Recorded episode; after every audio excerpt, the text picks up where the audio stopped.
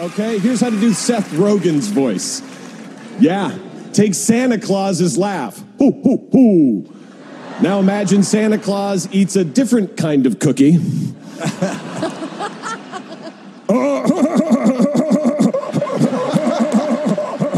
this is a crazy job. I just slide down chimneys and I deliver packages to kids and eat their cookies. now you can do that. If you do Harrison Ford's voice, let's take a ride on my plane. and make that guy an Irish ship captain. You've got Liam Neeson. I don't know where we are.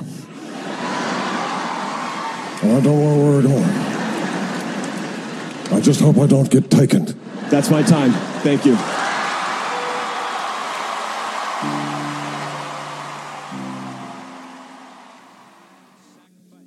Thanks for tuning in to Piece of Chaos. My guest this week, as you just heard, is Justin Rupple. You may have seen him on America's Got Talent. Uh, he's a uh, voice actor. He's been uh, the voice of Tuffnut, I believe, in How to Train Your Dragon. Starred in movies with Liam Neeson, in fact, and uh, and others. He's just a great dude. We had a great conversation. Every time I see him, we talk comedy, and um, he's just one of the best. He's just one of the best around. And I hope you enjoy my conversation with Justin Rupple. It is, baby. I just uh, I just got back from uh, doing some stuff with the bananas. Dude, they're so funny. I was just talking to my wife about that. We were watching a regular baseball game, uh, and I was like, you know, they have a rule where if you if the fan catches a foul ball, it's an out for the for the bananas, and they ended a game with a fan catching a foul ball like uh, a few weeks ago, and like everybody went crazy and like carried the kid out on the on the field, and it was awesome. Like That's right. I was like, that's that's fun, man. That's that's really good. It'd be cool. That's exactly that's exactly the point, man. Is it's it's supposed to be like um, uh, what they do is is say, well, I mean, we've done it this way for so long. Why why have it so you can't be involved? I mean, let's if we're really honest, the reason you go to a baseball game is you want to catch a foul ball. Yeah. Yeah. I mean, that's like, I mean, everybody. That's the the the the more expensive seats are the ones closest to foul ball territory without you getting you know creamed. Yeah. Right. Oh, I always bring a glove. Like the man. most- I, I always, if I have good seats, I've never got a ball. Have you ever caught one? No, You've never caught I one? came close a couple times, uh, but uh, never got one. Um, I had season tickets for the Phillies for a few years, but like it was like a Sunday games package. So I've been to a Yeah. lot of games. I've been to a lot of stadiums. I always try to sit, you know, in that area. Um, Oh man, I had a catch it is once. everything, brother. I had a catch once with with Oh, the right really? fielder um, with uh, Jayson Werth when he was on the Phillies Ah. in the playoffs here. So the, so you had your mitt, and he just threw to you, and just you guys just played Yeah, catch. it was like one or two back and forth uh, while he was warming up. It was it was awesome. it's amazing, man. But uh, that uh, that doesn't count as the foul ball thing. But uh, it was pretty cool. Um, I think he, I was like the Uh, only person wearing Phillies gear at, at a Dodgers game. So he was like, ah, there you go. it's it's funny to find a Phillies fan anywhere, you know, because uh, it's not yelling. Um, We travel. We travel. uh, oh, I bet you do. Um, no, the bananas. I was standing next to. I was in left field at this game that I went to. I got invited by the announcer. Uh, I didn't do any. Uh, I didn't do any work with them this time. I had done a couple games uh, doing some announcing for them. nice. Um, but I just absolutely loved the atmosphere because it every every inning, every in between, there's an activation. The batters are coming up to different songs. Um, they're still playing baseball. They're just asking it to be more showy. Yeah. Yeah. You know, and Yeah. but it's it's it's baseball, but it's not baseball. The the rules of banana ball are um every inning. I'm not I'm not going to get them all right. You could look them up, but it's something to the effect of uh, every inning, the team that wins that inning is the team that scores the most runs that inning, but you only get one run anyway. So at the ninth, it's kind of like uh, what do you call it? Uh, skins rule Okay. in golf, Gotcha, right? gotcha. You, you can win the hole so that it keeps it closer. Right. So as it gets to the ninth inning, you're like, well, it's four to four, you know? Right. Oh man! And then in the ninth inning, if the home team ties it up and it's tied after the the bottom of the ninth, then it goes into sudden death, and it's one batter versus a pitcher and an outfielder, and he can throw it into the catcher, and then they eliminate. You know, then the outfielder's gone, then the catcher's gone, then the, it's just, and it, it, it goes down until a, a victor is crowned and it's just so much fun, you know. Like it's like WWE without all the Yeah. violence. Yeah. yeah. It it reminds me of like the Harlem Globetrotters with basketball, you know? Yes, Um, and it's just it's it's amazing what they did from like the perspective of like getting people to pay attention to that team, like the origin story of that, and social media is just so cool. you So- know they. It's proof that if you have a, a dream and people laugh at you, but you just keep going, you know. These guys just uh, the the the husband and wife team, the driving engine behind it, Jesse and Emily Cole, uh, are like, oh my god, I I don't know how people have the energy to do what they do. Yeah. I don't. yeah, yeah, I mean, I when when they when they brought me in, they were like, "All right, here's what you're doing." My head was spinning for two games, and I've been in entertainment for 17 years. yeah, What they're doing is like Cirque du Soleil on steroids, uh, and mixed in with comedy, and and it's just you know, e- every sport should have a version of this. yeah, You yeah, know? yeah. Don't take themselves so And, seriously, uh, you know. Absolutely, because it does two things. One, it gives a lighter side to the sport that people already love. And two, it may bring people to that sport that would hate the seriousness of that sport. Yeah, you know? yeah. Is Because, you know, my, yeah. is it only there?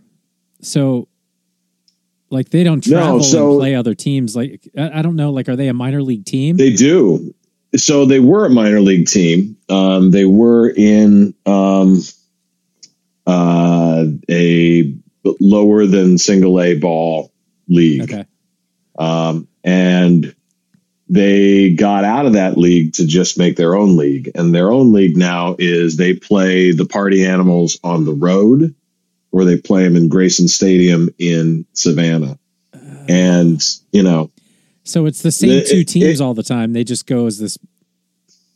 it's the generals and the it's the generals and oh, the, That's the globetrotters Yeah. at at this point you know I, I i don't i don't question their ability to do anything let me put it that Yeah. way i i am not the innovator in um uh base uh, you know in baseball i can't do that but man That's cool. that's uh yeah That's really cool. Yeah, that's really fun. I didn't know you were involved with them. I just liked your hat. Um, that's fun though. Yeah. It's a Well, I, mm, I'm involved in them the same way that you know if you you did a, a, a school visit at Harvard and got the shirt, you get yeah, you know you Yeah. get to say you went to Harvard. I didn't, the, but the administration team was like, "Boy, we sure liked you," yeah, yeah. and you know that that's what that's what it represents. I mean, It'd be fun to have did you in the booth, like oh, bro, you know, like yeah, on the on the mic announcing a game as Oh, so many different people. Like you're that's amazing. you're reading my mind. Yeah, that would be i mean it's it's all about scheduling too and man again i didn't realize just how hard baseball specifically travels Mm. like growing up i was like yeah 162 games a wait 162 games and 81 of those games of the regular season are on the road not to mention the preseason which is in a city that you don't live Yeah. Yep. you know for a month and a half it's a grind and a half, man.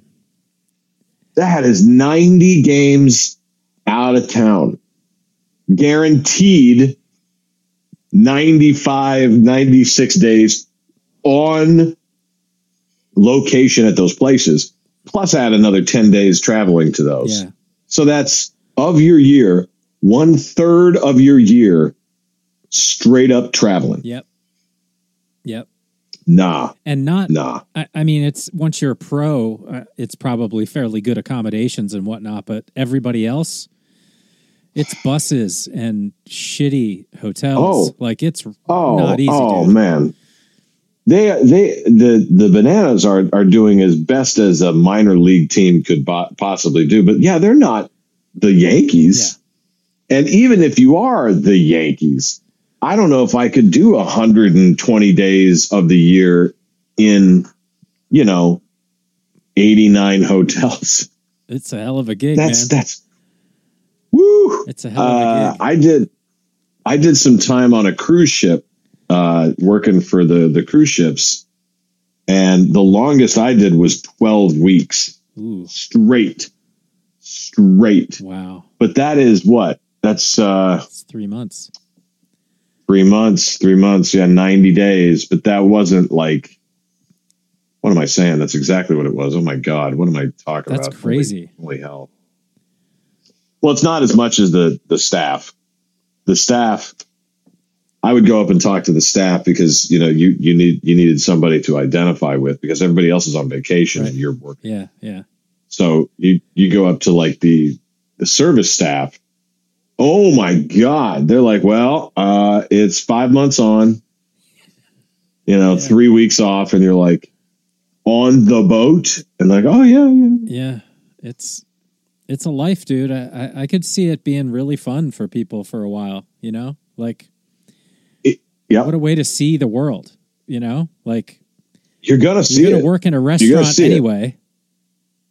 Absolute. time, That's a you know that's a really great point. If you know if if you're if, if the level of work you want to do is is restaurant work, then it doesn't get much better than going on one of the really good cruise ships. Because man, you're right. You're like, yeah, I I, do fine dining. Where in Alaska, Bahamas, uh, Everywhere, man.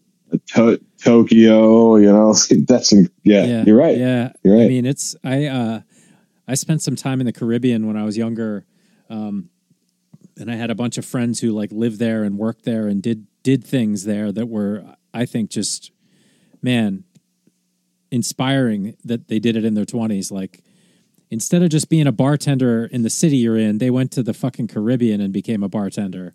Right. And right. I like, didn't Wow, like I didn't do it in my twenties. I didn't have the courage to do that in my twenties. Everything I had courage to do was in my thirties. That was my courage. yeah, it's it's But, pretty. but awesome. you went there and in the how long did you spend in the Caribbean? So I would go for like two week stints uh, and just hang Nice. out. Like my bu- one buddy lived on a boat, and he, dude, this dude, this dude's incredible. Like he took that little boat that he lived on and sailed Right. it from the Caribbean to San Francisco through Oh the my God. through the Panama Canal, like no, a little no, sailboat. It took him no. nine months, dude. Like no, It- nope. I'm not doing that. it, I, it I'm saying nope, as in like there's no amount of money on this planet.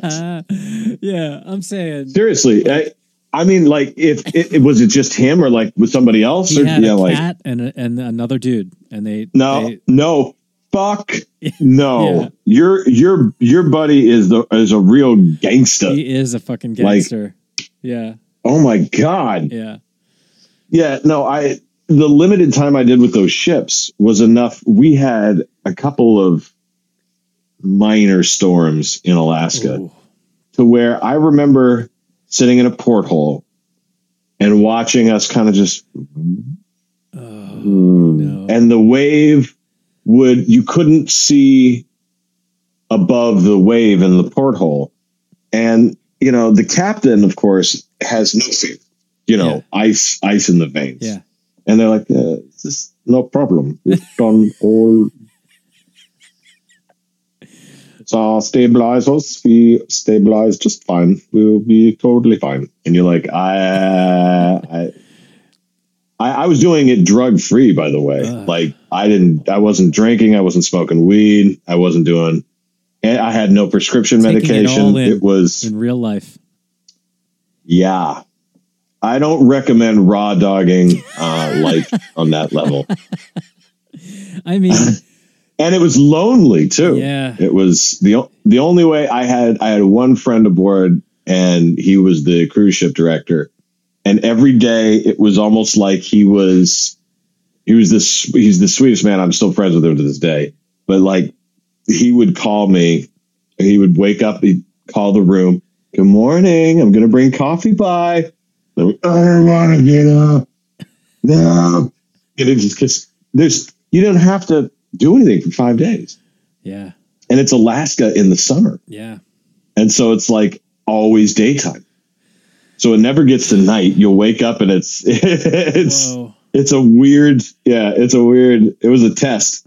It was like the universe went I said, "Hey, I really want to be a comedian." And they're like, "Yeah? How much?" Try this. Wow. Yeah, yeah. No, no, no. We'll give you the a theater with your name behind you and cameras and spotlights and a, a crew and nobody on land will know. Yeah. No, nobody. You're out there by yourself. It is. It is a real. Was it? I learned so much I was going to say you must have just gotten so good, like so good. what is really interesting is that I, I, there is something you learn from going to a comedy club, right?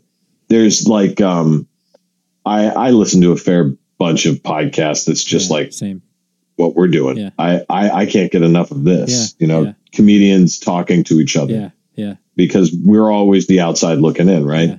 And so there's a whole bunch of casts and they're like, it doesn't matter, Sam, you know, or Rogan or Theo, they're all saying, you know, you got to go to the clubs and you got to get out there and you got to go to the clubs. And I'm like, well, what you got to do is do comedy. yeah, And each each audience has its own unique set of difficulties. For example, there's a whole bunch of club killers, right? Who uh, I I love that I would go into a dark basement to see every day of the week. Mhm. But if I said, "All right, how much did you get last night to do that?" Yeah, you know, seven hundred bucks, maybe a thousand dollars if I sold out the room. I got to do that two times a night. Maybe I'm clear five thousand dollars for the weekend. You're like, great. Yeah. Uh, there are corporations and the United States government, the military, um, teams, private parties that will pay you 20, 30 times that. Yeah. If you can make a very specific group of people who aren't in a comedy club Uh-huh. and who still need to laugh just as bad, Yeah. if you can make them laugh, you know, and yeah, and some people will say that that's not, yeah, well, that's not whatever. And you're like, yeah, that's kind of like saying, I only play football in a dome on proper grass that's been, you know, properly fertilized. You're like, yeah, comedy is just like football should be played on Soldier Field when it's snowing and raining and it's muddy Yeah. and the elements. Sometimes it's hot, Yeah. sometimes it's cold. So there is something to, you know, you. I think every comic wants to be like good at everything, but there is some people who are better at some things and some people that are better at other and others. And if you figure out which one you're good at, yeah.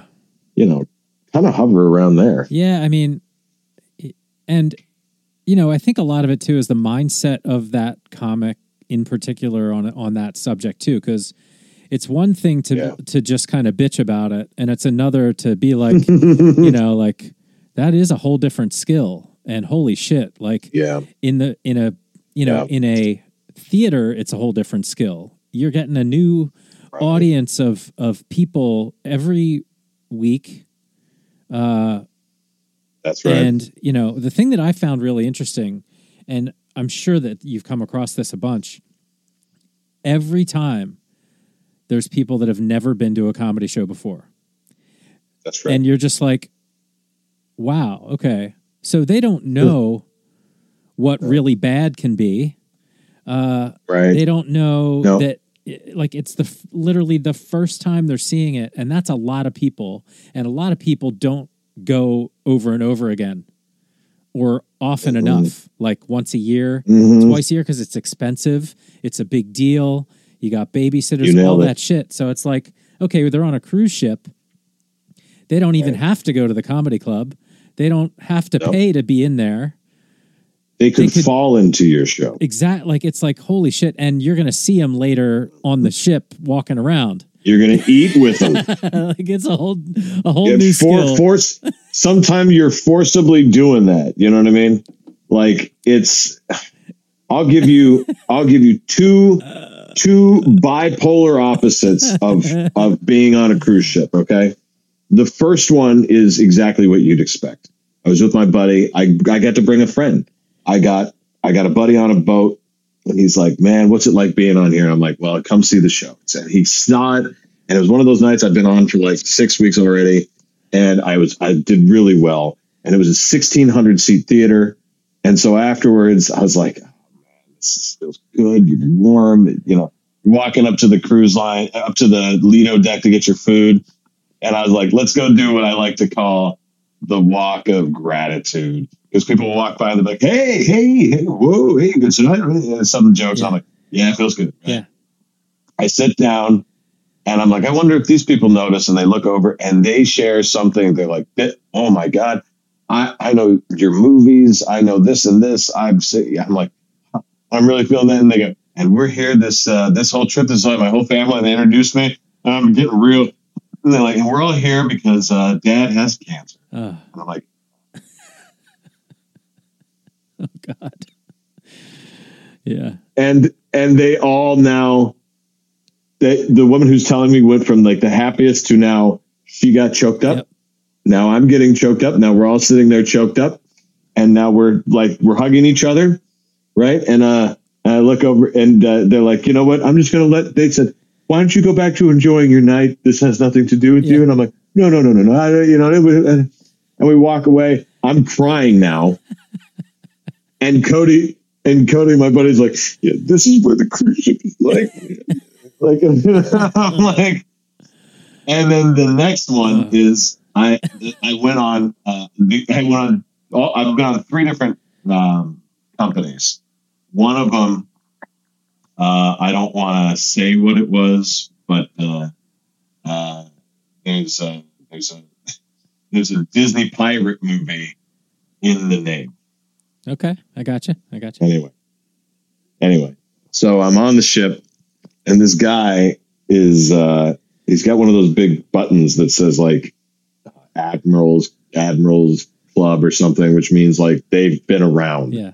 they've been on uh something like 20 20 trips so that's a lot you know? And he's got this big can of fosters. And i'll never forget this. He walks up to me and i apologize to my australian listeners out there. Um because he walks up and he goes oi you're the comedian right? Yeah. He goes nice to meet you hi so i was here at your show last night and the show before that one. I said, "Oh, you uh, you want me to say ah? Let me finish." now, I saw you do an hour and forty-two minutes, mate. You don't have fifteen minutes. What? You've got twelve. you've got you've got twelve good minutes, and that's it. Now. Wow. That's not your problem. Okay. what what you have here is a case of a really great agent who has forced you into the cruise ship life too early. All right? You don't have it. Someday, right, you will. You'll come back here 15 minutes at a time and you'll add it up because that was shit.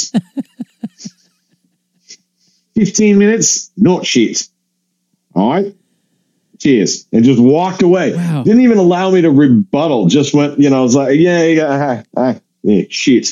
And the worst part, Matt, is that he was so close to right. like, it wasn't that I didn't have tw- an hour or whatever. It's that the, the show he saw was so miserable Yeah. and it was so bad. And uh, the reason why is because it's called a um, transatlantic cruise, trans, trans, um, whatever, Trans Am. You can cross America all the way to another country and get off in in a whole another continent. Huh. But it can't be in North America. So you have to go all the way across the Atlantic. Transcontinental. So it's a thank you transcontinental cruise. Right. So it is. It's a two and a half week cruise. So this guy saw me three times, Wow. and you know, like, uh, and the third time I, I I remember bringing it the third time, and I brought it, and later on he's like, "Little better, hmm, still not, still not all the way there." How? I wonder who it was. You don't know who it was? Who the guy was?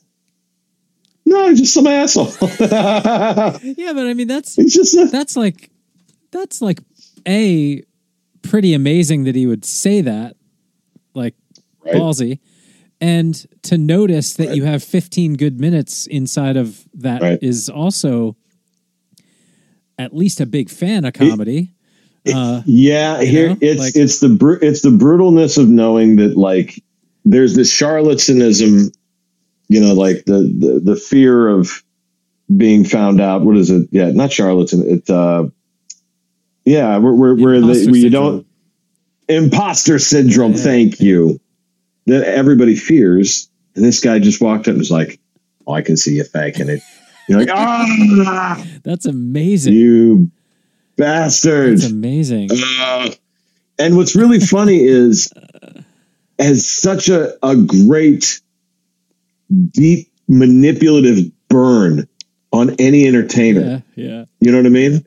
Like, it, it makes me even think to this day that if I really wanted to screw with like Christian Bale, right? If I ever saw him at a party, I could just walk up and be like,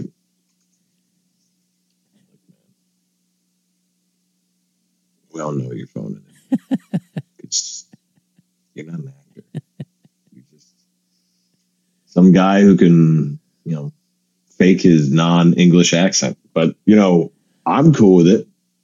I like your movies, most of them, and to like neg down somebody, you know, like that negative attitude and just like mm, take the knees out from underneath you. Especially artists, you're like, oh, it's so easy to cut us down.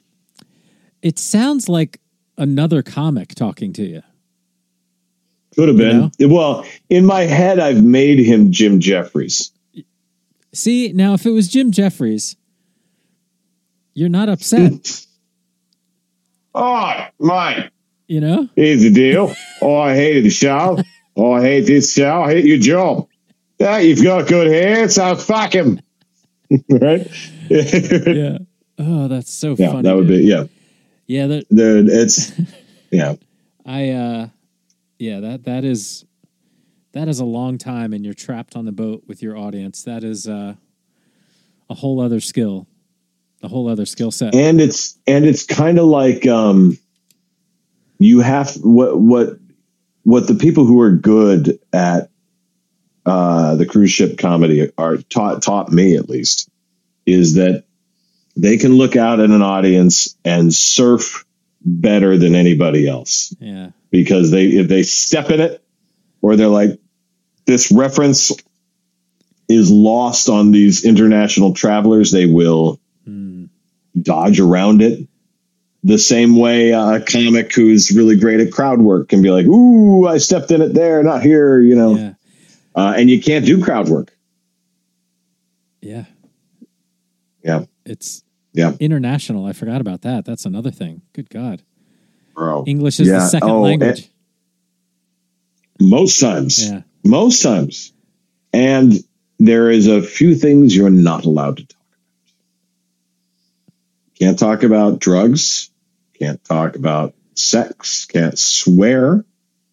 I can't talk about god. Can't talk about politics. Can't talk about any form of religion specifically anything outside your own. Um, you cannot talk about the ship's captain. You cannot talk about the uh, the ability for anybody to question their safety. If there was a problem aboard the ship, you cannot address it. If there was a wind or wave problem, that cannot be addressed. The rudder systems or the buoy, like the What? stabilizing, if that goes off and everybody's like rocking back and forth tonight, like, ah, it's a little extra shaky tonight. That's how you get off that fucking boat. Wow. Right there. Yeah. All that stuff cannot be mentioned. And for that, for that, if you can dance through all those lines and still make an audience laugh and say nice things about you, you get paid more than the club guys. Holy shit. So that's like the give and take, right? Yeah. But meanwhile, a club, it's the perfect setting most times. Yeah. If it's filled up like it is in a in a casino in a um in a cruise ship, it's shooting fish in a barrel. Greatest sets you've ever had are in a stuffed Yeah. club, Yeah. You know, Yeah. in the right. Oh man, you know they all know what's coming. They're all you know comedy fans. Boy, that's a gonna be that's gonna be a good night. Everybody has a great show. Yeah. Mm. Yeah. Yeah. Yeah. It's so interesting.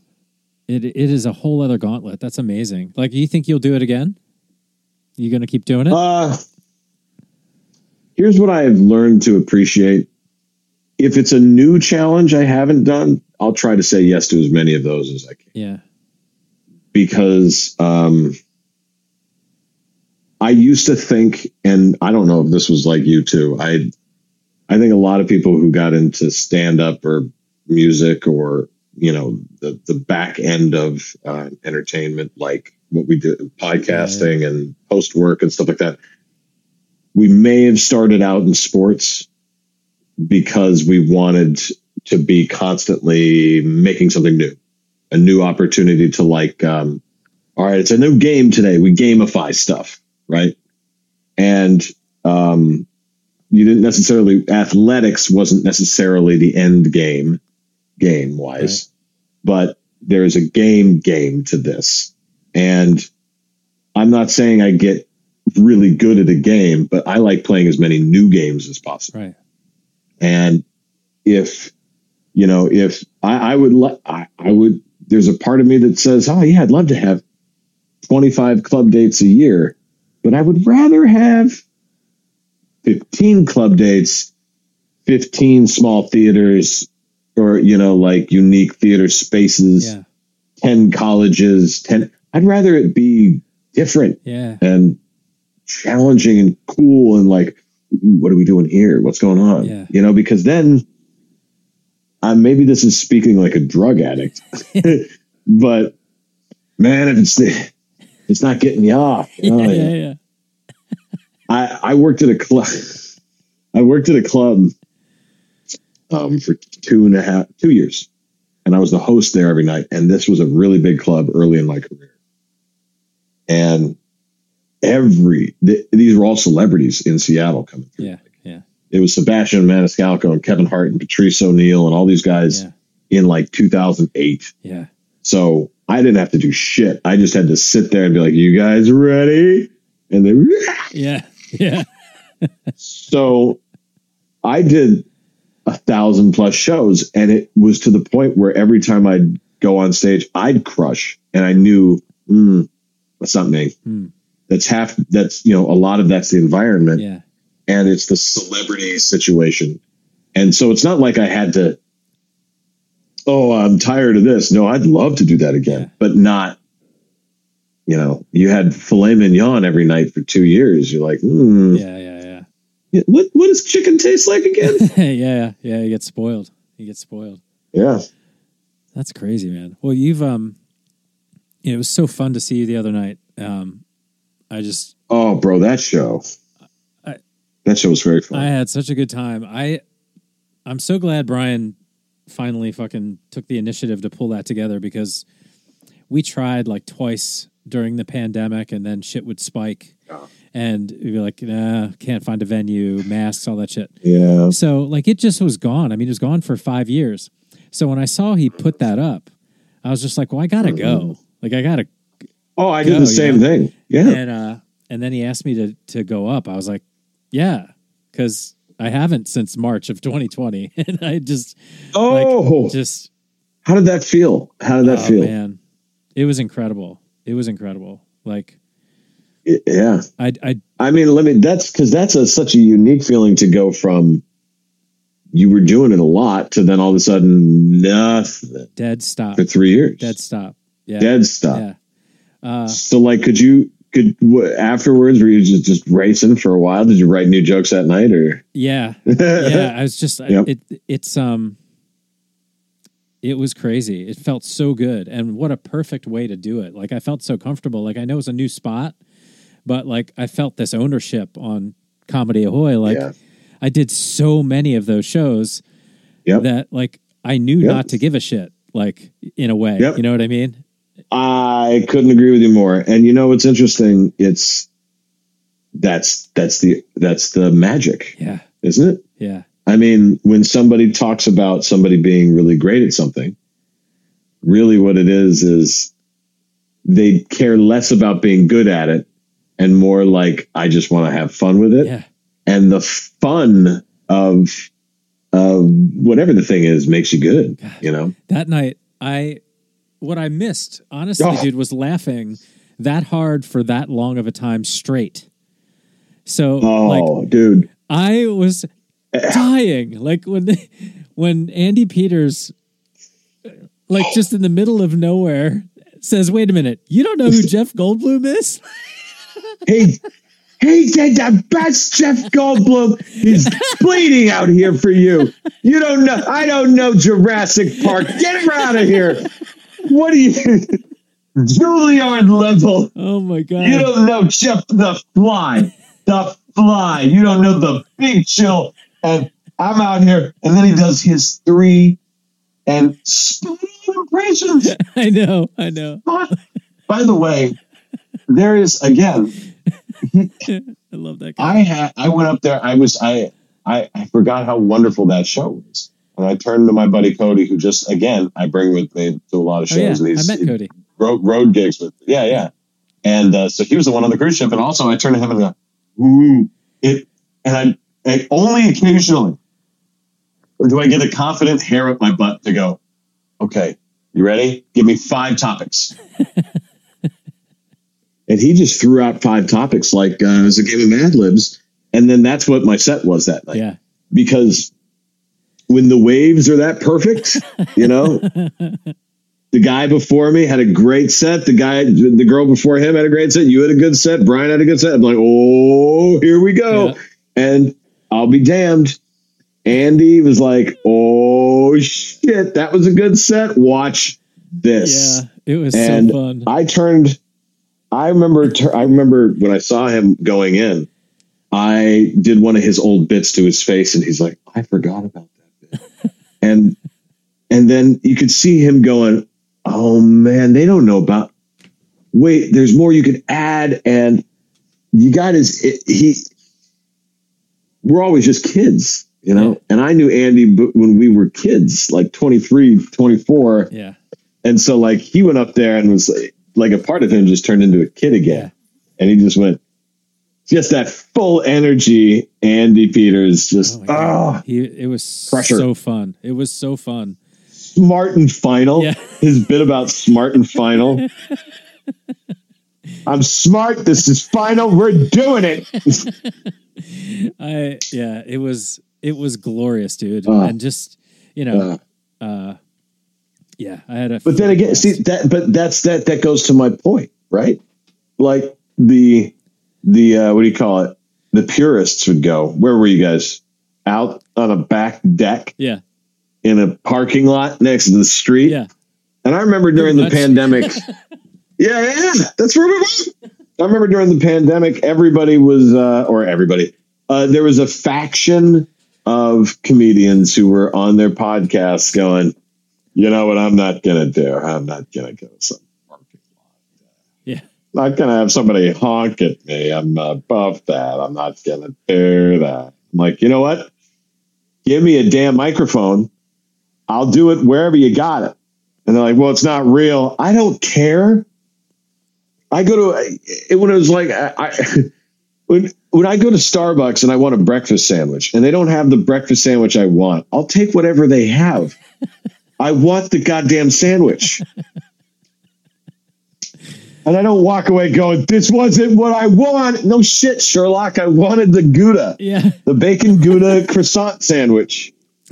They didn't have that, so I got the turkey bacon. What want? man? It is, yeah. I mean, I definitely pre-pandemic was very snobby about the room. Like, you did all three of the rooms that I built, so that Oh, yeah. that, you know, Comedy Ahoy. There's nothing I could do about it. It's a bar. Then I did that. Yep. That then I did that one, that bottle cap one, and it, the room was way Yeah. too big, like way too big and shiny. It was awful. It was just awful. like the worst. Um, and then uh, brewing comedy was my favorite. Like we had a perfect little Right. room there. it was great. And like towards the end of the run, he just he was successful, so he kept blowing walls out. So the room kept getting bigger Mm. and bigger.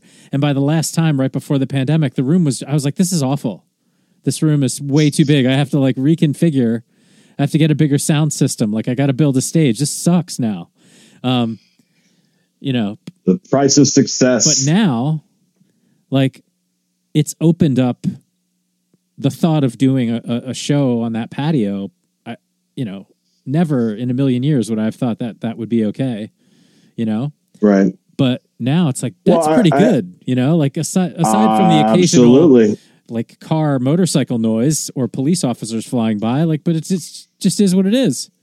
It doesn't matter. It, it is what it, it is what it is, and um, maybe hmm,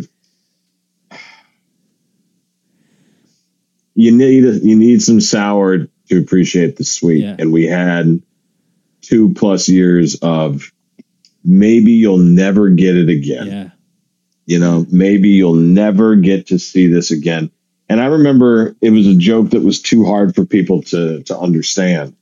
But i my dad and you know people who fear for my livelihood as a comedian because they're like what are you doing man? This is such a you know because they're like a it's stressful. Yeah. b it's not guaranteed money c there's not a lot of people get to do it for the guaranteed money or any money at all. And you know on top of that why? There's so much so much risk. And so on top of that during the pandemic i, I remember coming back and being like boy let me describe my job to somebody post pandemic my job post pandemic is thus. Hi my name is Justin Rupple. Here's what i do for a living. I get in a small car with a stranger who drives me to an airport full of strangers. I get in a consolidated tube full of possibly sick people. I travel for five to six hours in this tube, get off that tube, get into another tube with a strange person, go to another small car in a small area, get into a small hotel, into other places that people have slept. Can't guarantee that they've actually cleaned that area. Then I go stand in front of if I'm lucky, two to 300 people who are crammed shoulder to shoulder next to each other, facing right at me. And if I do my job correctly, they hack, laugh, and spit at me for an hour and a half in a small ceilinged, low ventilation room three times a night, yeah, 20 weeks a year. Yep. high risk. that is a high yeah so there was a good chunk of time i was mourning for about half of 2020 and almost through 2022 where i'm like yeah we may not that may be the end of it we How could we go and back? there, there was nothing yeah, yeah there, there was nothing i liked more than live performance so when it came back when it came back even at all Yeah. i had i had no qualms and, and i told both my scared people in they're like they're never going out again or my super you know everybody in your face take your mask off friends i'm like look man i'm going to go back out just for the sake of concerts and comedy um, because that's the most important yeah, thing I can think of. And uh, that's the only, and it, it reset Hmm. everything for me because I'm like, oh, that's how much I really did love it. yeah, yeah. Shake, sh- I'm like, I, I started taking anti anxiety medication to be like, you know, there were times in my life that kept me from going out places because I was so socially anxious. I'm like, fuck that. Nope, nope, nope. I, I talked to my version of the universe or Yeah. whatever. I talked to myself and went, fuck it. What's the one thing I could promise if, if it comes back, I I promise I'll never not go again, Right. and I'll be damned. Yeah, fuck yeah. You got a you got a parking lot. You got a you got a show of a band I've seen a thousand times in a venue I've seen. Thir- I'm there. Yeah. I'm there. I'm there. I'm there. Yeah. Do you think I feel like it's way bigger now, like way bigger than before? People appreciate it so much more. I just don't know how long that's going to last, but Mm. like I, I feel like I went to a few concerts re- like in the last year. Just it was I was like, oh my god, how did we live so long without this? Like your chest thumping and just Yes. God, it's so good, I have so good. I we we we in our household we refuse to, to we treat the we treat our concert budget like the American war machine. you know, it's not on it's not on the actual budget. Yeah, yeah, Like there's there's other things that well, what's this black dot over here? Mm, don't look at live concerts. yeah, yeah. and it's gotten crazy expensive too. It's it's crazy I don't- expensive. Like, it's so Here- stupid. here's the I, I am now I don't know how old you are and I don't want to because I don't want to say my age. but I am now at that age where I grew up in Seattle during a time in which people are like, Oh, you grew up in Seattle? When? And I say the generation, they go, So you could have seen Pearl Jam, Soundgarden, Nirvana. And I'm like, Yeah, I could have. but I was like 15. Yeah, And instead, I was seeing, you know, Cherry Poppin' Daddies and, you know, Phil Collins and Paul Simon. and while those are great bands, I could have seen them into my 20s at my teenage angst years because I, I should have been out, yeah, you know. So, well, those band, the, the bands that are still left, watching Chris Cornell die, yeah, you know, and every, he wasn't even on drugs. yeah, And you're like, oh man, yeah. there there ain't much time left. Every band that I'm still if I if the following phrase comes out of my mouth, they're still together, then I'm going. yeah, yeah, yeah, yeah, dude. Wow. You know Jacob Givens, right?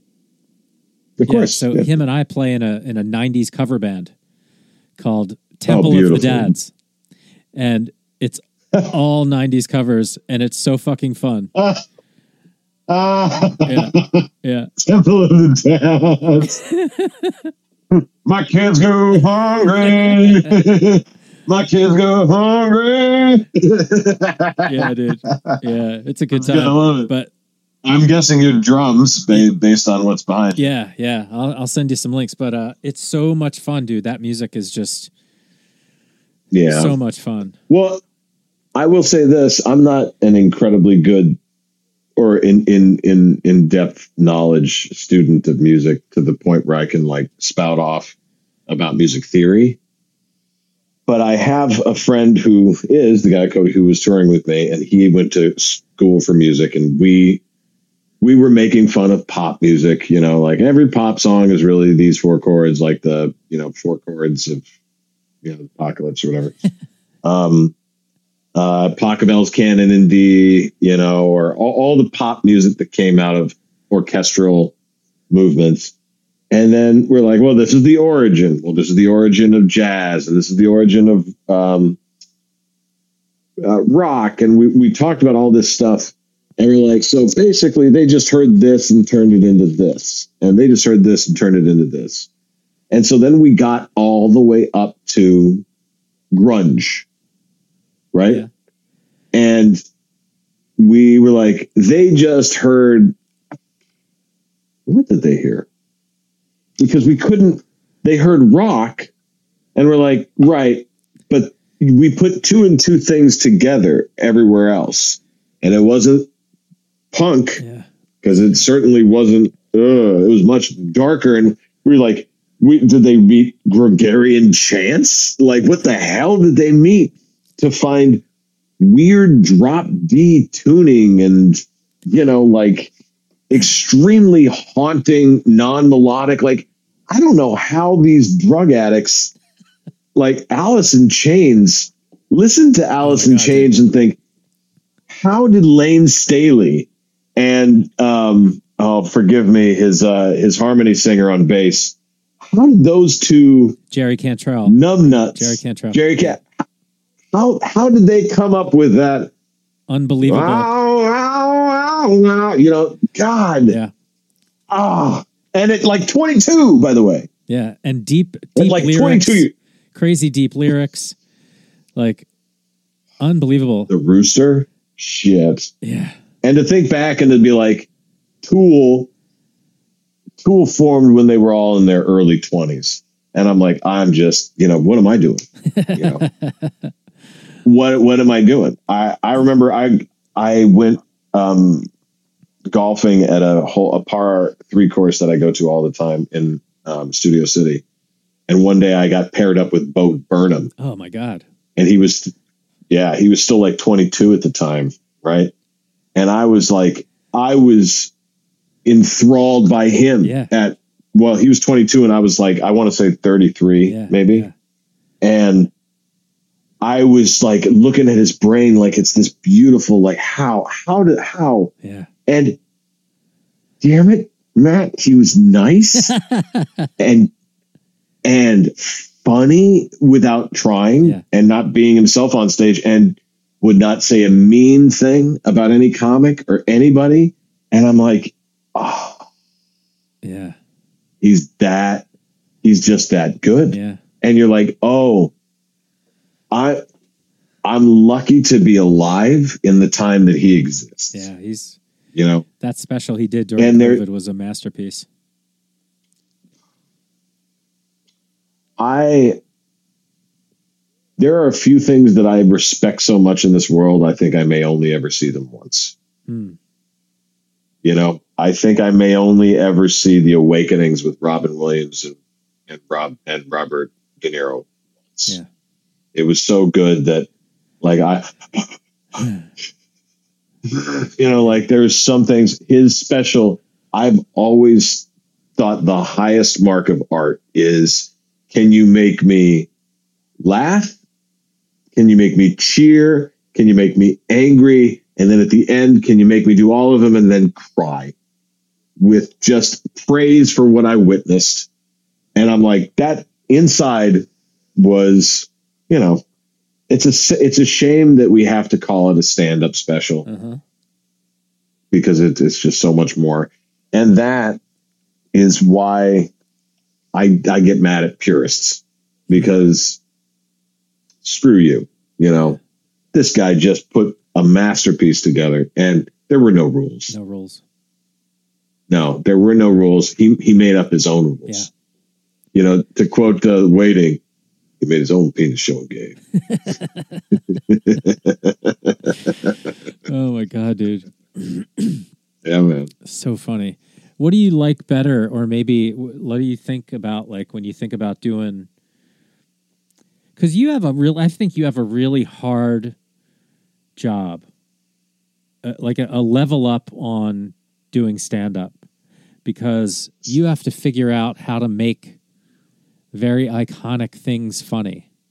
Like it's almost like a Mhm. handicap, but a skill. You know what I mean? Mhm. Like Mhm, mhm, mhm. Like- it is that's a that's a really good observation because if if you're gonna try to the wider you shoot your shotgun the more you have to um the more you have to dance between those lines you know and um i occasionally envy my my favorite comedians that can go just right down to one little niche group and only perform to them and oh if I could find it, I, that'd be great. I don't know what that is though. You know, like that's not. But um, and what's even weirder is technology and the culture has changed even the way I can do that Mhm. because um, to call some people would like to say that the word observational is meaning what I think they mean by observational comedy is what is zeitgeist popular um, relatable material? Uh, and like can you talk about things that everybody should be able to talk about? Yeah, and that even now because of the way we watch entertainment and how far apart our lives can be with one another it's very hard to find uh yes you know this thing you eat this food yeah, yeah. you listen to this music, you watch this show, Whereas in the beginning of entertainment, uh, there was only a few channels, there was only a few Yeah. producers of film, Yeah. so uh, only a few records a year. So you were like, Everybody knows what You I'm know. talking about. Yeah. Right, Yeah.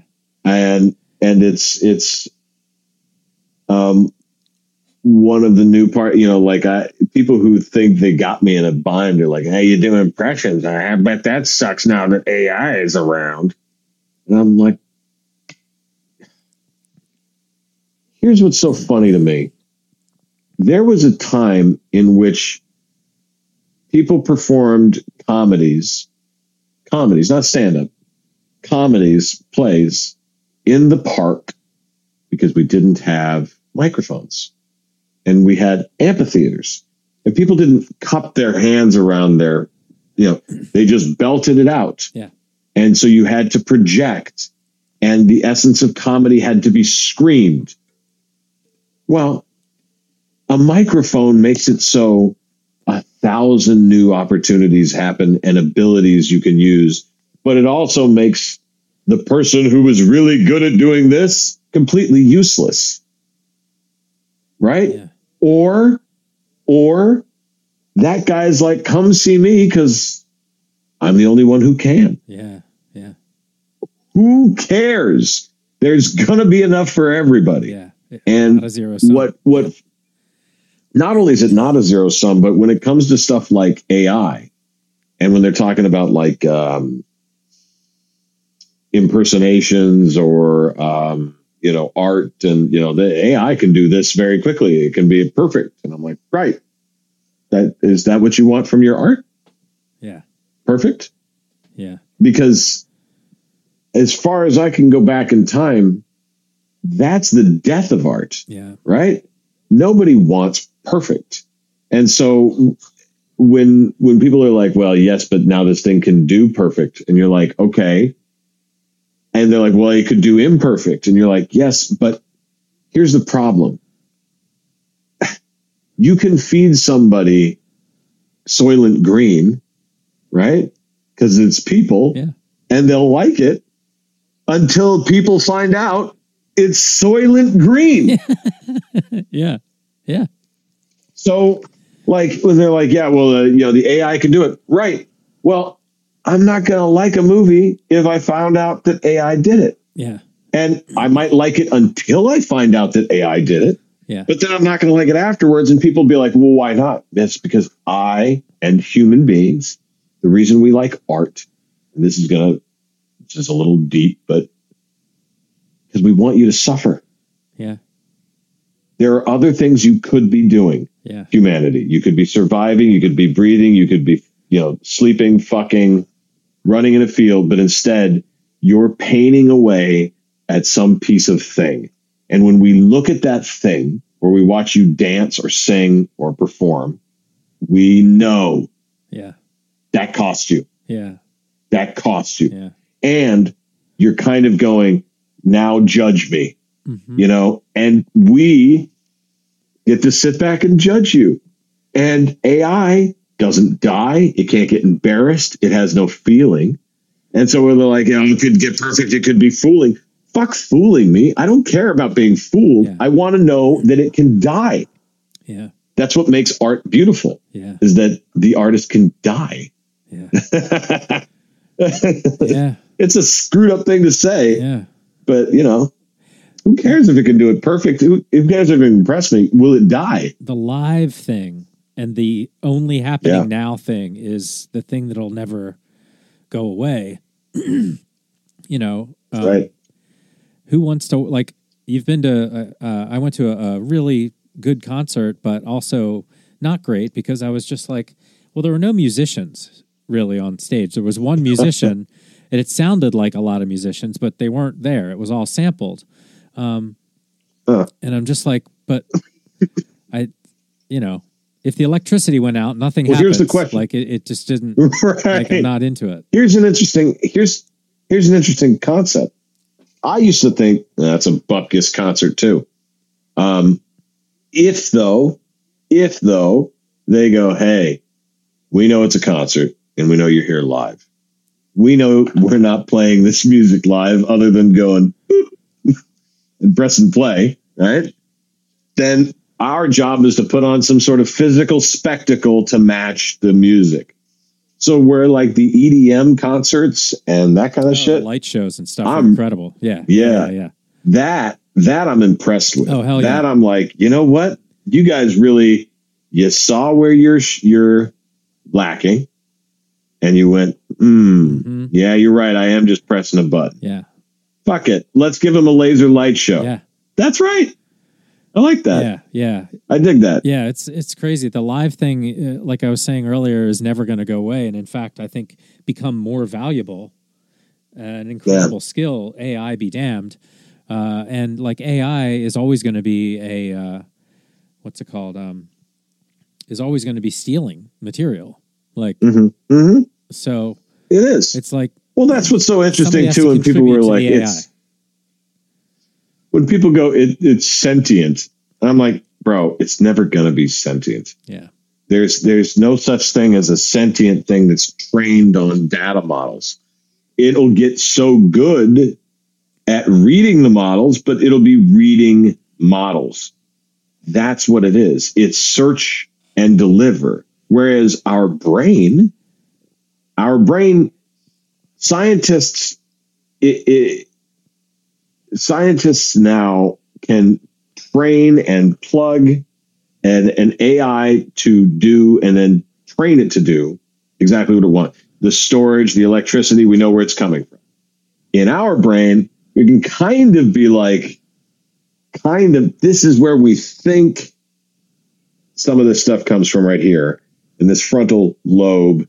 You're like, well, where's uh where's his ninth grade memory stored? yeah, yeah, Touch it. I, I don't know. yeah. It's crazy. But if I got a motherboard in which the AI lives and I built that, I'm like, well, there is the processor right there. Yeah. If I unplug this, the whole thing, it's gone. If I plug it back in, it works. Well, what if I just touch this part of this brain? Does, you know, does, do his 20s disappear? We don't know. yeah, it's insane. We don't know. Yeah, because it's not necessarily, there's another level of that. So that's what sentientness is. It's the shit we can't do. This is only as good as we can do. Yeah, yeah. There's, And every every time someone's like, "Oh, what is it going to? It's going to do something evil, right? It's going to be so smart. It can do something so evil." I'm like, uh, are you so stupid that you can't understand that if it's smart enough to do something that evil, then there's somebody smart enough to ask it to do the opposite, yeah, right? Yeah. That's called that's called the God quandary. Can God make a boulder so big he can't move it? Right? Mm. If AI is so smart that it can come up with the most incredible scheme to damn us all, then it can also we could ask it how to stop that. Yeah. Right? Yeah. Hmm. I think they're worried Okay, that but- it's like it's not that smart, but it is already capable of fooling a lot of dummies. Oh, yeah. Like oh, like the deep fake Oh, believe the me. deep fake situation is a problem if you know people can be fooled real easy. And I think that is the scary part is like, all right, uh somehow we got to get people to not be so stupid and that ain't gonna happen quick. boy, I think you just hammered so hard down on the nail with one swift stroke on that one. Oh, they're every once in a while I forget that the bell curve of humanity is like, oh, dumb is so much of us, you know, So many dumb. so much.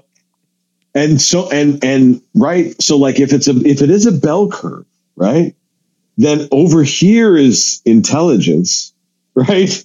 Sloping Yeah. down this side going up and down over here is so stupid, yeah. right? Yeah.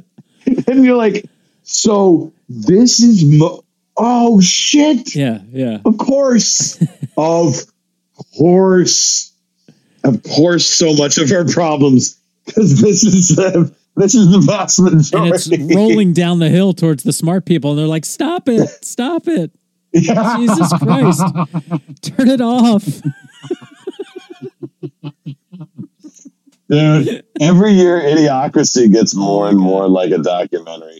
And the voiceover at the beginning of it is just more and more, you know, he's like, and people who go with higher intelligence just decided it wasn't smart to bring people into this world. you know, and you're like, It's it is I- it is nuts, man. It is nuts. And then like seeing like uh international shit just makes me crazy. Like like seeing the saber rattling bullshit uh and like the whole it's just like oh my god. What like everybody needs to do some like everybody needs to go chill the fuck out for a minute. oh my God. Like yeah, what are you guys doing? How would you control everything even if you could? Why do you want to? I don't give a shit what my neighbor That does. is, I can. I, you could not be more. Uh, you, you're. We're we're really hovering over the whole essence of the problem, which is which is FOMO. You know, like that seems to be. I I think you have it so much better. You know, my opponent, my enemy, my neighbor has it so much better than me. They must have it so much better than me and I'm going to make rules or rules over you to make sure that you can't do that shit anymore. You can't make me feel like that. it's so crazy. It's so crazy. I mean, that feels, it feels like that's what the essence of it is. Like you have too much. We, we, we want too much. you know, like, have you ever heard that? I, I, I can't remember in which psychological, um, play study or wherever this happened, but I remember being told that a group of relatively, you know, average Americans were told, and this is just Americans, this could be anybody, I suppose, because Americans are sampling everybody else, is you could say that they were asked, would you take half a million dollars in cash? But the only caveat is the person in your inner circle of friends who you hate the most is going to get 5 million. The percentage of people who said yes to the 500,000 was so low that it was staggering wow. that they would like, nope, I'd rather screw myself than see somebody I hate get it. Wow. Because they could all be like, well, who are we talking? We're like, the person who disagrees with you politically, who's married to the person you love. And you're like, oh, not them. Yeah. And, you know, like even turn it up worse. They'll feel like they did it because they're good and smart, and you'll only get 500,000 because you're dumb. But it'll be enough to solve all of your problems yeah. you know, out of debt, out of, you know, financial trouble, a little nest egg, yada, yada. Still didn't matter. People would rather, and here's another so, uh, social experiment. This one's, this one's lookable. You can like search this one. It was called the, the game of cheats. Um, everybody in a circle of 10 was given $10 and the, the, the scientist was going, all right, here's the deal, everybody. You guys are all put your heads down so you can't see in the center of the table. And then when I say go, you'll have 30 seconds to put as much money of your $10 in ones into the middle of the table. When I say stop, everybody looks up. No one sees who put the money in there. I will double however much money is in there and then deliver it out to everybody. That round, those rounds will go as long as you want this to go. That is the game.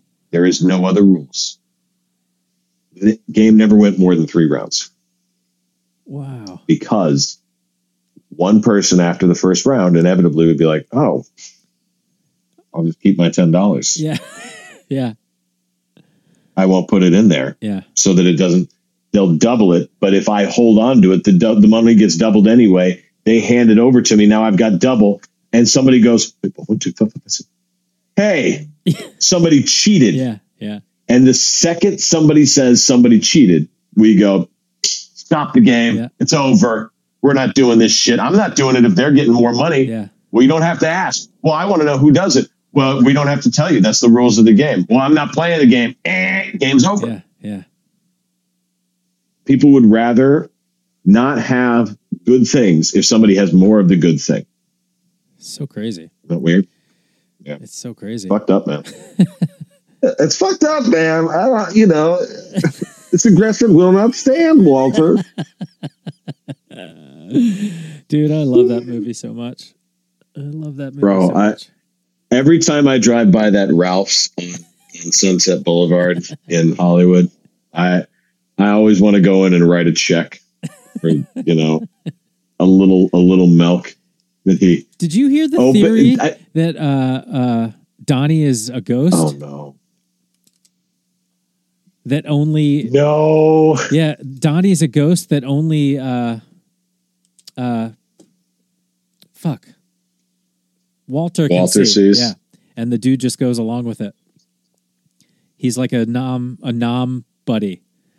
Yeah. Oh no! Yeah. yeah. Oh, so he's like, "Thank you, Donnie." Yeah. Oh, so Walter was like, Walter would be like, uh, uh, dude, Walter says your phone's ringing. Thank you, Donnie. Yeah, yeah. You know, like, yeah, he's just, Yeah. yeah. Fuck you, Donnie. Oh, Yeah. fuck you, Donnie. Yeah. And then he's like, yeah, okay, great. It's the most priced receptacle. Where's the Ralph's? Yeah. oh, shit. You just blew my Yeah, mind. I read that the other day, and I've been wanting to watch it again in that with that in mind the whole time. And it's just like, oh man, that's such a good. Oh. they actually did that, His name never says Donnie on his shirt either. and he, and the dude never talks directly to him. I think there's there's something like he's never addressed directly. No, only Walter does. Only Walter addresses him directly. Yeah, Only Walter does. Oh, isn't that good? I don't care if it's true. It makes it really fun, and it wouldn't surprise me. oh man, Yeah, yeah, it's good. I love that so much. Yeah, I love that so much. Now, I I I I had a, a hit on TikTok um, with a video which was me just pontificating about Back to the Future in the same way. Like, Oh, oh, man, what? I know they're not going to remake it, but if they remade it today, they'd go back thirty years. And I was like, when he first went back, he was walking around like, oh my god, this place is so creepy. 1955, right? And I was like, oh, and he's listening to Mr. Sandman yeah, yeah. bring me a dream. Well, I'm like, wow. If he went back to 1993, there was also a famous song about Mr. Sandman that was oh, popular about that time. And I was like, ah, oh, they'd go back and listen to, you know, Enter Sandman instead of Mr. Sandman and Enter Sandman. And people got so pissed. Really? they were like, you, you, can't," you know, like either they would get like really, you can't, you can't say that, or they'd be like, Enter Sandman came out in 1991, and I'm like, oh my god, You would have heard it in '93 easily. that's exactly what I was saying. And then I had, to, I actually had to go back and be like, you know what? Guess what? Mr. Sandman came uh, by the Contrails or whatever the whatever came out in 1953. Yet he went back to 1955. How's it still on the radio? Sometimes they play hits, and go with me on this, that are more than 365 days old. Oh my god! You know, a lot of times it's still on the radio. Ass face McGee. So it'd be present day. Marty goes back. Right. If he went back, right. Hmm. he'd go to 1993, right? And so, like, uh, what would that be? Uh, it would be uh, a PlayStation, right? You know, that would be Where the thing he'd they? play. Illinois or something, middle of the country. Hill and hit, hit, hidden, no, Hidden Valley, uh, Hilldale, California. Oh, so it is a California. or Okay. it, yeah, yeah, California. Uh, I mean, because I've seen the set out here, and they were right. all the stuff looked very Californian. You know, maybe I'm assuming. God, now I don't. Now I don't know. But yeah, that's yeah. And uh, I I also made a, a series of videos, so I was like, well, it'd be a shitty, it'd be a shitty car from just a few years ago that he could get cheap and put a lot of crap on it, and everybody would be like, "That that's a stupid car. If you're going to make a time machine, what would that be?" Because it's not a DeLorean. That's 1985. So what's a car from a few years ago or around this time that's really stupid? I can think of only two, two or three, right? I can think of like that. What was that? Uh, Plymouth, uh, Plymouth, um, PT Cruiser. The PT Cruiser, I think it's a PT Cruiser. because you can barely get it up to 88 miles an hour, right? and then I was like, or the Pontiac Aztek, Ooh, too right? futuristic. Because if you though. saw that, Too, I don't. That's pretty good though. Astro but that's van. what that's what. Oh yeah, yeah, yeah. There you go, there you go. I like it. I like it. Dude, we got to write this. I know. I Well, know. you don't even have to The use the, the old version. You could just literally redo it. But you're going back Uh, to yes. 93. Same story, but modernized. Because those movies are Yeah, impossible exactly. to watch. My kids can't watch them. I mean, that's why remakes are happening, but they're not, none of them go hard enough at comedy. Like, there's been a real dearth of that, I think, since like old school and stuff like that now. I haven't watched them in a while. Maybe they don't hold up anymore. I remember old school had a lot of like really crazy misogynistic bullshit in it. Oh, sure. Everything did. But here's so could you do it again? here's here here's here's what I think people don't. People are so scared of the outcome of of of um, boycotting, and what I was just talking about the other day. Why some things can be said still on television, why they can't, or why some people get away with some things they can't. And there's just two reasons in my head. One is a Seth Rogen said, if we know you really don't mean it, then we let you say it. As in, we know your heart. If if you say like, if you built with your bare hands like Jimmy Carter, right, houses for the poor, and then they're like, Jimmy, Jimmy, what's the worst part of your day? And he's like, poor people. Am I right?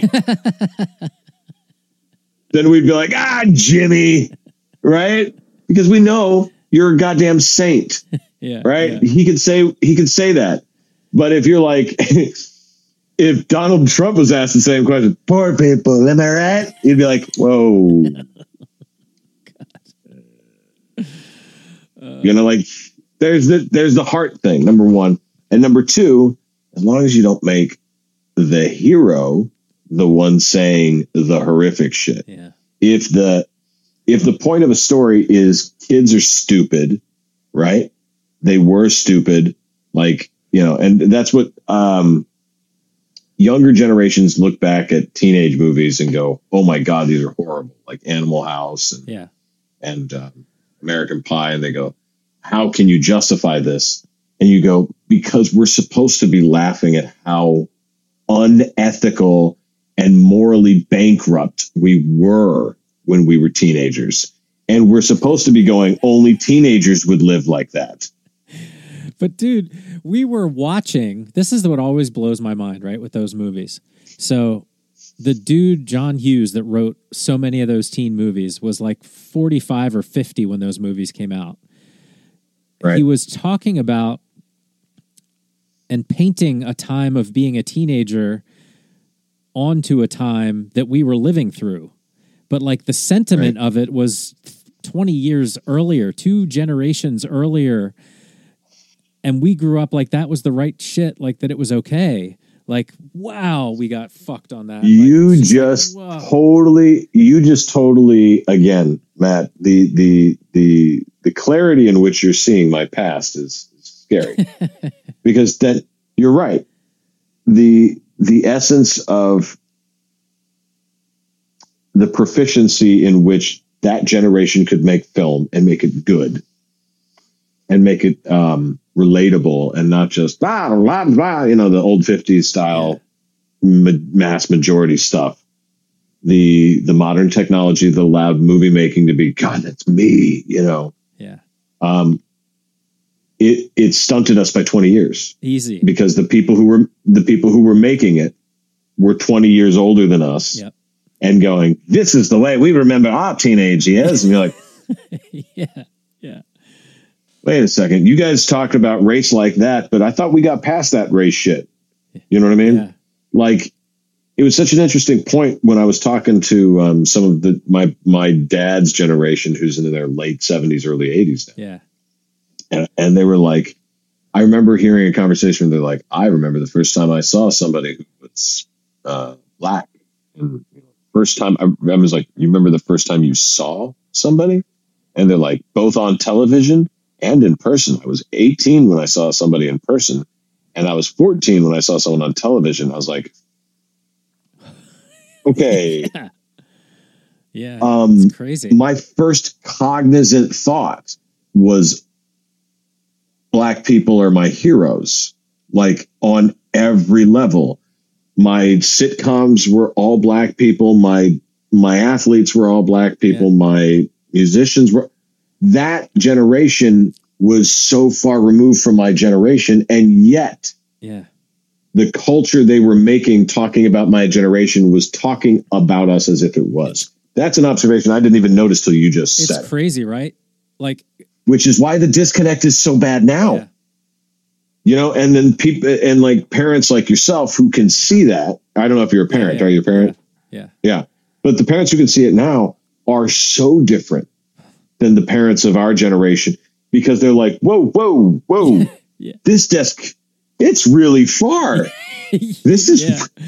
Dude. this gap you know Yeah. I mean, you're like it is, it is so crazy uh, to think about. i didn't even notice it until you just said it well done sir uh, that's good to know Yeah, it's it's bananas. I mean, raising kids in this, and like, I want to show them the comedies I, I loved, but I'm like, you're not gonna like this.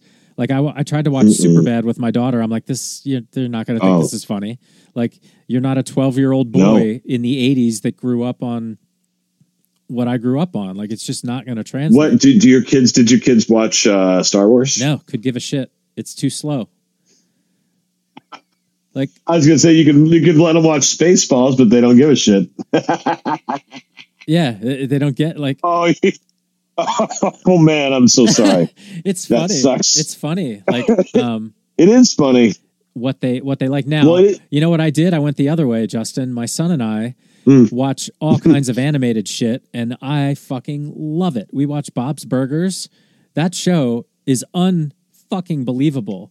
How good it is. Yes. And so, and Gravity Falls was amazing. Like Teen Titans Go was amazing. Yes. Yes. So, like- yes. I I just jumped into his shit, and it is spectacular. you, you know it's and and and this is such a interesting con- I always forget about it, but someone like you will bring it back into the into my frame of mind, which is I'm always dumbstruck by culture. You know, like how is this happening? And then someone says something like that, like, yeah, but animation. I'm like, up. I forgot. Everything's on a damn wheel. Oh, All right.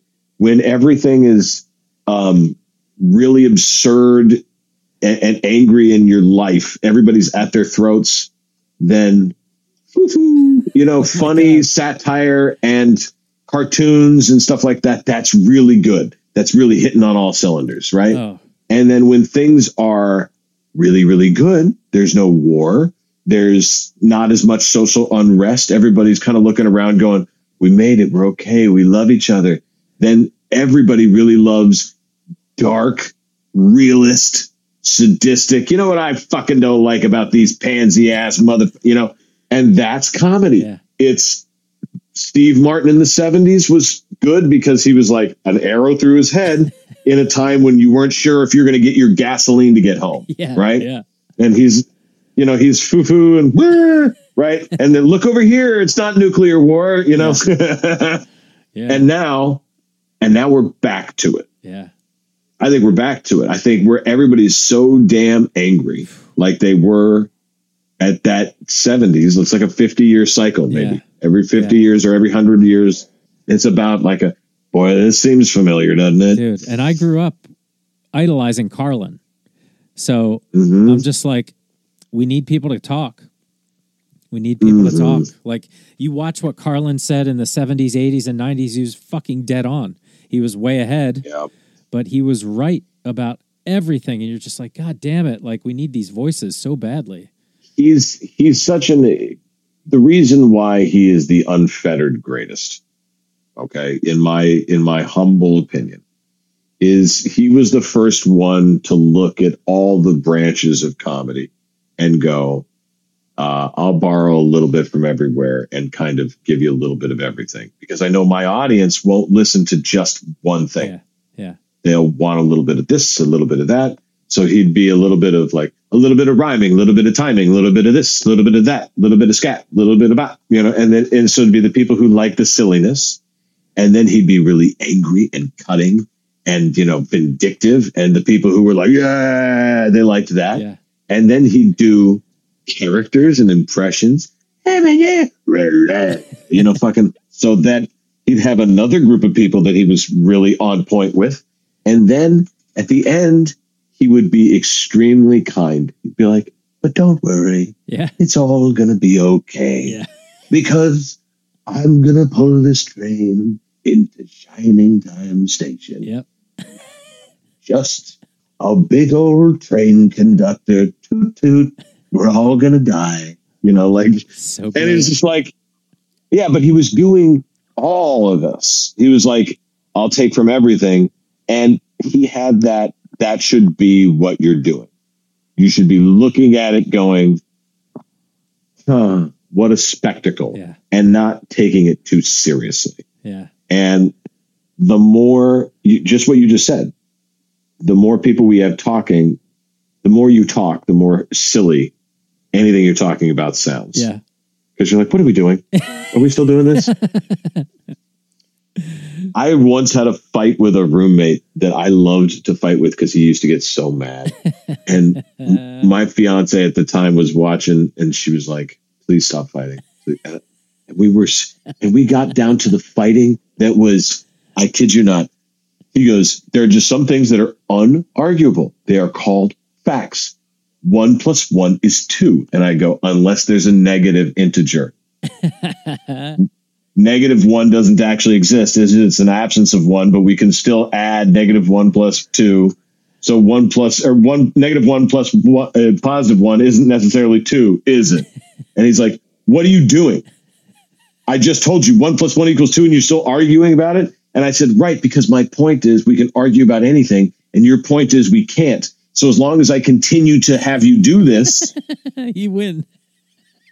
I win. And he went and was so mad that he just threw something against a wall because he knew if he said anything else, he he could win by walking away. But it was like I but oh, it was so That's amazing. that's it. That's. That's the essence of that's the essence of why we became, you know, comedians because we're assholes. Oh my god, dude, this has been so much fun. Uh, it's a real pleasure, man. When uh, are, are do uh, is this happening live? Are we doing it live, or is this uh, going out some sometime soon? No, I'll put it up in a couple days. Yeah, Awesome. yeah, yeah. Well, I'm in uh, I'm in uh, Seattle, Bellevue, Washington, August sixth. And uh, if you are anywhere near the Bellevue, Seattle, Tacoma area, please uh, visit me on the social medias at my last name, the Rupple, T H E R U P P L E. And tickets are available at my links. It will be up well before that, so we can maybe drive. drive Yes. some people. I, I, I definitely. It's you know what's amazing is the podcast, um, like stats and everything. You can see where people are. Oh wow, It's pretty dope. Isn't that crazy? That's awesome. Like uh, it's like a tour guide. Like that's the thing is like I tell Wow. comics all the time. I'm like, if you have a good podcast and you build your following, you know the towns where people are. Go to those towns. Yep. Like you'll crush it. You know what I mean? Um, I couldn't agree with you more. It just takes discipline. It's yeah. there's something part there's some part of it comedians especially have to get past, which is Yeah. um, uh, promotion. Feels like promotion or something like that. No, no, no. Think of it as I just want more people at our party. Dude, I, You're just trying to get people to your party. I cannot recommend to comics a podcast more. Like, don't give a Yes. rat's ass if people download it. It doesn't matter. You are practicing your skill, especially if you're Bro. lucky enough to talk to a comic.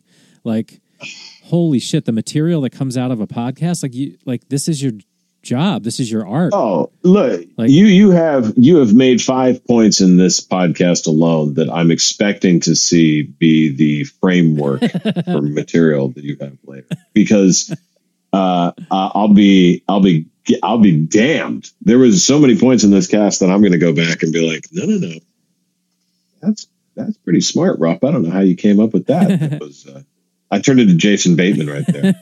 I, I- don't know how you came up with that sport, but I'm really happy. okay? Why don't you go and uh, practice in the corner? See if you come up with something new. Why don't you knock those two brain cells together? Come back, sit down. Dude, did you watch their podcast show? All of it, every So minute of it, good. Scintillating, Oh my god, scintillating. Will Arnett, Sean Hayes, so and and Jason Bateman together. Will just being the glutton of life. What, what does it matter if I would have that? I'm gonna have it. Shut the fuck up, Jason. I don't give a shit. Oh, oh, Skeletor's got a problem. That's a right? good Arnett, dude. Yeah, yeah, Skeletor. How about a guy who's gonna live a little bit longer? Okay, I can hear you getting fatter. That is so You're good. slowing us all down. And Sean's just like, I love both of you boys. I don't. dude, that is so good. I don't even know.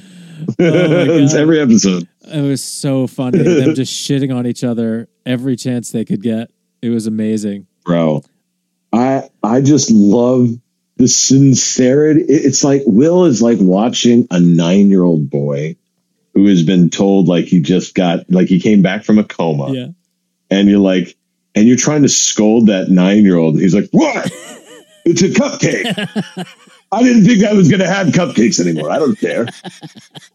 I'll do extra sit-ups. Who gives a shit? I mean, God. He's always uh, in a bit. It's so good. it's So good. and he's so quick to react with the deprecation.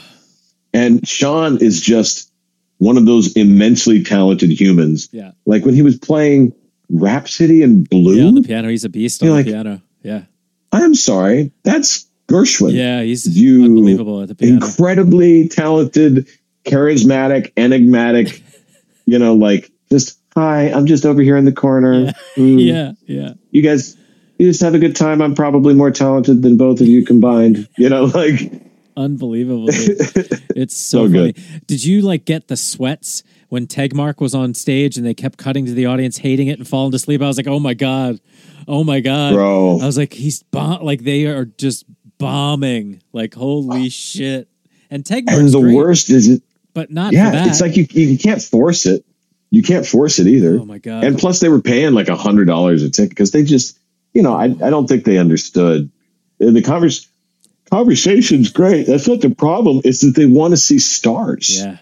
there is there is something to i don't like it when people say that celebrityism or or, or you know stuff like that is is useless what it what it is is a marker that you are connected to a bigger thing than you Yeah. if suddenly you're in an elevator with somebody from an Oscar winning film, that means that person occupies the same space as you. You exist in their realm, they exist in yours. You're part of their life and they're part of yours. And that is what it means. It, it's fuck the celebrity gossip, all that shit. What it means is you're both real. You can both have an effect on each other. I can reach out and touch you. Yeah. So when they were like, well, you know, it's a good guest. Yes. But you can get celebrities. Let these people have that. Yeah. And I'm not going to poo poo that. Yeah. That's what I'm saying. Is I'm like, and that's why I get a little upset at comics who are like, you know, I won't join into the the milieu and become a celeb. You gotta kind of have to, because if you want to do live stuff, which is where that's where this all comes back to yeah. uh, as we as I got to land the plane and go. Um, watch the um, the bachelor bachelorette. Um, I, I get an hour and a half. I understand, dude. I got to get back to the kids. Uh, I have. I could talk to yeah. you for hours, dude. This was awesome. Oh yeah, I'm sorry I put it off for so long. This, but that this is this is one of the reasons why I did because I'm like, dude, we could get if I get on the phone with Matt and have a conversation, the whole battery will drain. It'll be five hour chunk. You're just so good at this. You're such an easy conversationalist, which is lost Hmm. these days. I appreciate that. You know what I mean? I appreciate that. well it's it's an art and it's um it is your your kids your kids will be the the highlanders that carry it forward Let's hope you know so. because na- in the begin in the beginning they won't like it they'll be embarrassed The dad just won't shut up but you know what i mean later on they'll be like ah i have his i have his gift dude, I, I i am I'll leave you with this. I was talking to my buddy about like eventually having conversations, you know, honest conversations with my kids about my stance on, uh, you know, drugs and stuff. And you can see this sticker, Yeah. you know, support psychedelic science. Like if you Attaboy. if you Google me, I was on the board of MAPS. Like I have studied this shit. Like I like yes so I'm like talking to my my buddy about like, man, I'm worried about having this conversation. He's like, they're gonna Google you, dude. Like it's over. I was like, yeah, shit.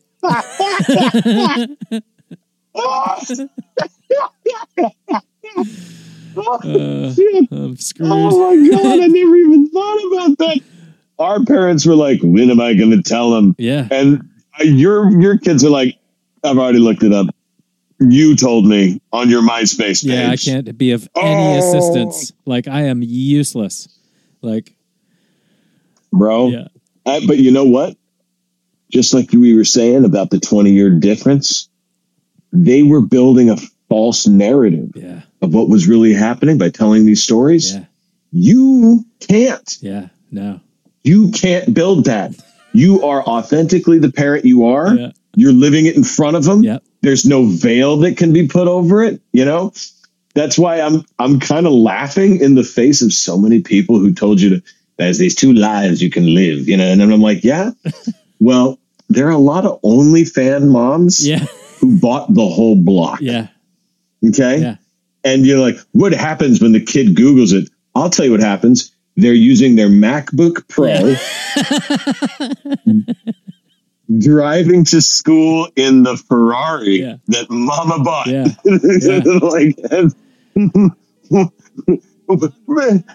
do you want to ride in the Ferrari? I don't. Or you can work in the I don't know. factory if you'd like. You know, like it's fine.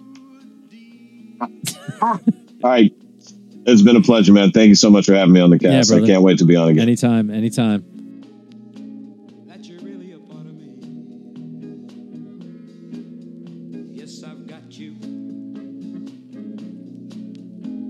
My skin.